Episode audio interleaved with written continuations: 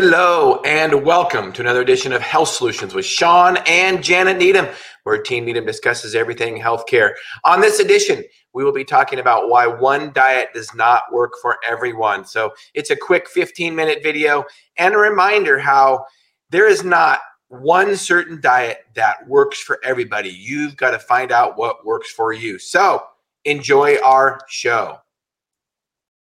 As an endurance athlete, obviously he's not going to be able to chew a steak or eat sardines or do something crazy while he's on that bike.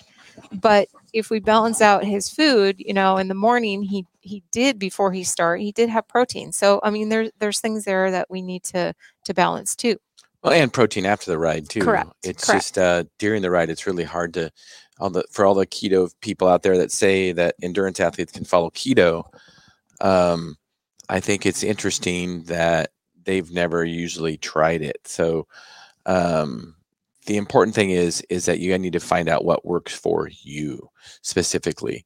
And keto doesn't work for everybody, um, especially if you're if you're high if you're highly active. Um, so uh, let's talk about vegan or vegetarian diet. Okay, so well, some will not consume anything that animal source. And so they're trying to consume all their proteins from uh, a plant source, which can be very troubling. Um, I personally feel that um, it may not be 100% on either side to get the proteins in there.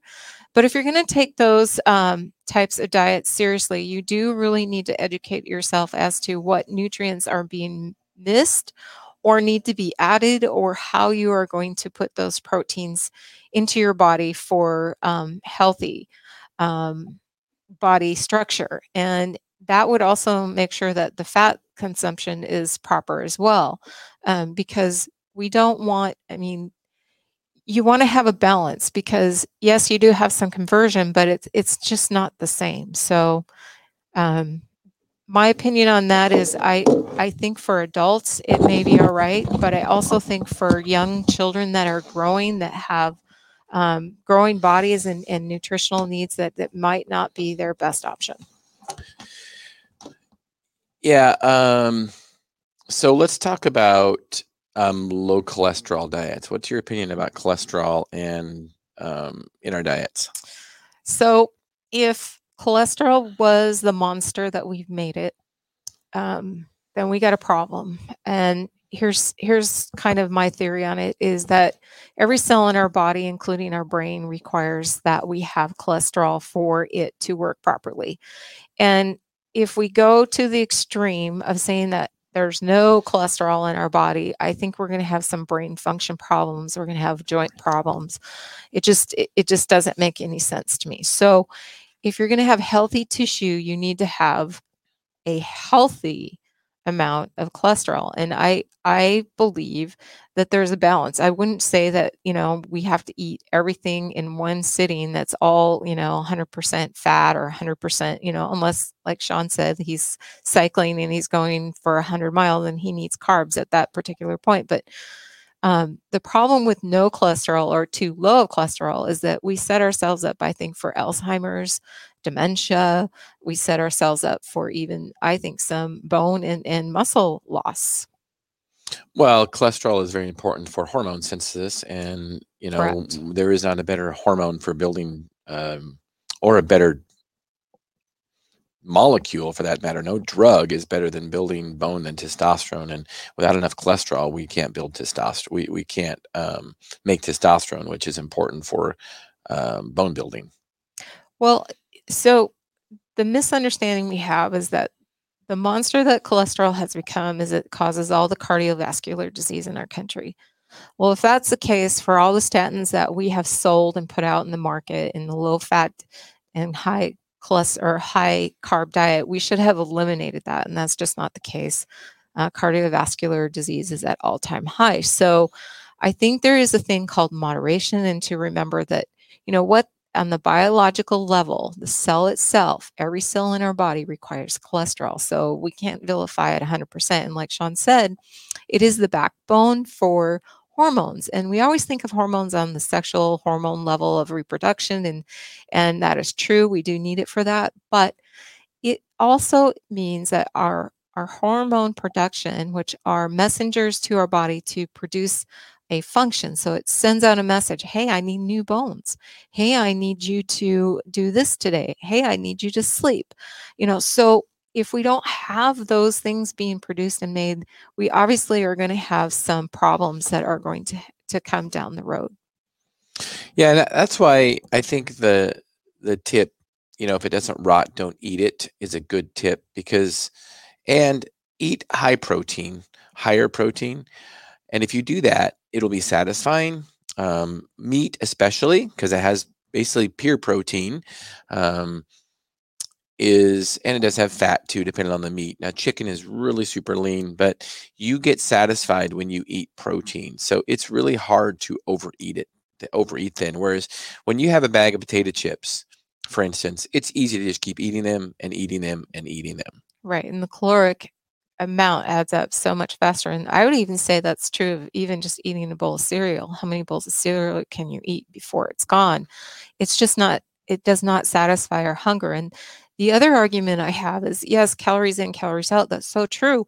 But our nutrients in our food that's naturally produced in nature is assimilated so much differently than when we take even a vitamin for that matter.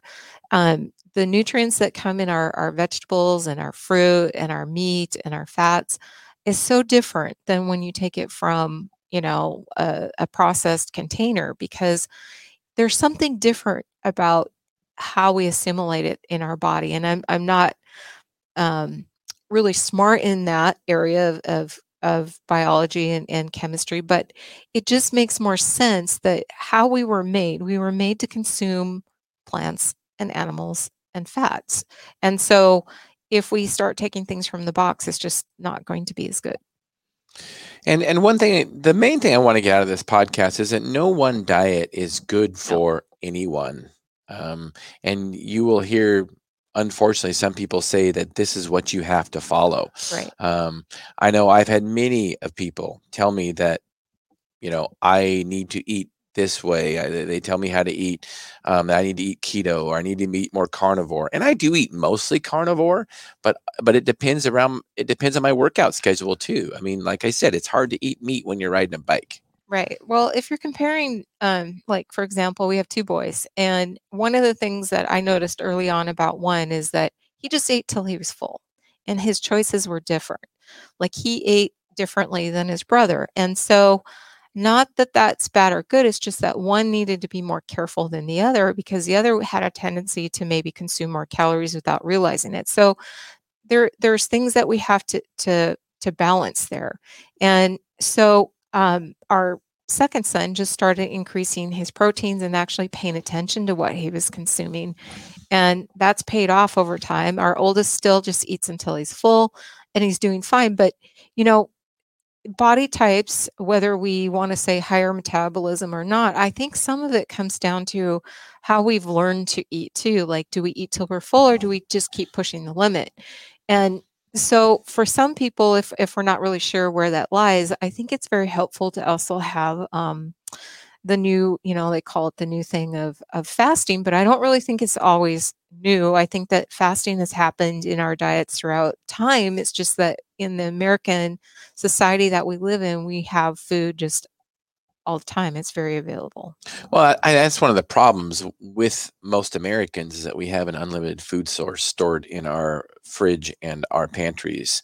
Um, and you know so we have access to it all the time and that's why it makes it so easy to overeat i believe that ancestrally speaking if you think about it as hunters and gatherers um, a few centuries ago, um, especially without refrigeration, we didn't have a, a, good way to store food long periods. Yeah, we had salt and you know we had dry cellars food. and we could dry food and things like that i get that but um, in general you would look and we would go out and we would hunt food you know a couple days a week and then we would feast for a day and then you would go out and hunt again and probably fast for besides a little bit of calories from what you could pick around the um, around your um, immediate area um, from fruits and vegetables, you would mostly fast. And that's the problem is that most Americans, by the time they get up to the time they go to sleep, are usually eating something. And, you know, fasting, I think, is a very, very important um, method to um, to make us metabolically healthy. That's true, and that I'm going to speak to this too because our both our kids work out in the gym, and and they talk about pre workouts and and calories before you work out, and for most people that's just not something you need to do. Now, Shawn did before he went on a 100 mile ride. And that makes perfect sense because he needs to make sure that he has calories on board because becomes a point where an athlete can't consume. You're just, you can't, you know. But for most people, if you're just going to the gym and doing a basic workout, there's no reason in my brain to have a pre workout or a, a drink for that. Now, yes, if you did what Shawn did, or even we have some people that we are friends with that do you know 100 mile runs and things like that they do need to have some recovery and they need to have some pre-workout um, products but i think we've oversold that to people. I think we've said you know before you ever have any activity you have to do this and i don't believe that's the case. i don't believe it either. I, I think uh, you know m- most people's goal of working out is let's face it is to lose weight and and working out is not a good way to lose weight. I mean you cannot work your way out of a poor diet, period. It's about diet, it's not about how much you can work out. Um, but let's say you know you do a pre-workout drink and a post-workout drink and there's some people that will do this at the gym during the workout too and they think they get better results um, you know most people's workout in a gym is going to be well under maybe not well under but 500 calories an hour you know probably maximum so if you do a pre-workout drink with 100 calories and another 100 calories during the workout and then another 100 calories post-workout, which a lot of times those drinks are more than 100 calories, you didn't really have you didn't really burn any extra calories. And if your workout is not over an hour long, depending on intensity, even intense workout, you don't need um, extra fuel for your workout if it's if it's less than an hour especially. You have an hour and a half of glycogen in your body that is going to be fine for at least an hour and a half which is 1500 calories um, at intensity so 1000 calories an hour. So in general you don't need to eat pre and post workout.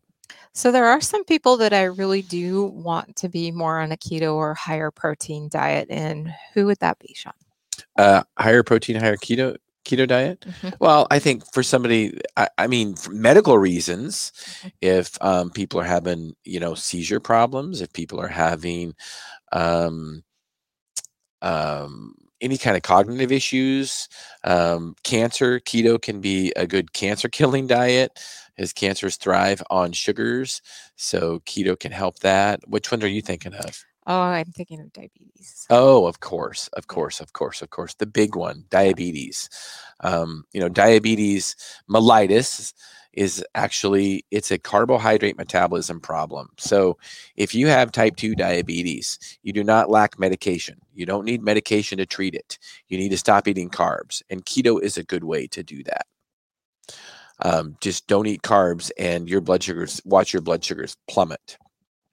So um, we apologize for the technical issues today, and Reed Davis was not able to make it because he did not have stable internet, so he couldn't get on. So we're gonna um, reschedule him, and we're gonna um, have Olga on our podcast, on our midweek podcast, 8 to 9 a.m. Olga's been on our podcast before.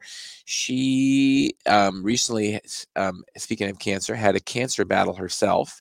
She went out of country to get her cancer treated because the options were not here, and she is thriving after her cancer. So I'm excited to hear her story and share it with you guys. Um, stay tuned for this video. Uh, we will have it edited on all of our platforms. Um, uh, YouTube. We, fa- we we stream on YouTube. We stream on Twitter. We stream on LinkedIn and Facebook. Um, as always, thank you for tuning in. Tune in uh, to listen to Olga and her cancer story, 8 a.m. to 9 a.m. Pacific Standard Time this Thursday. Thanks for listening to Health Solutions with Shawn and Janet Needham. Thank you.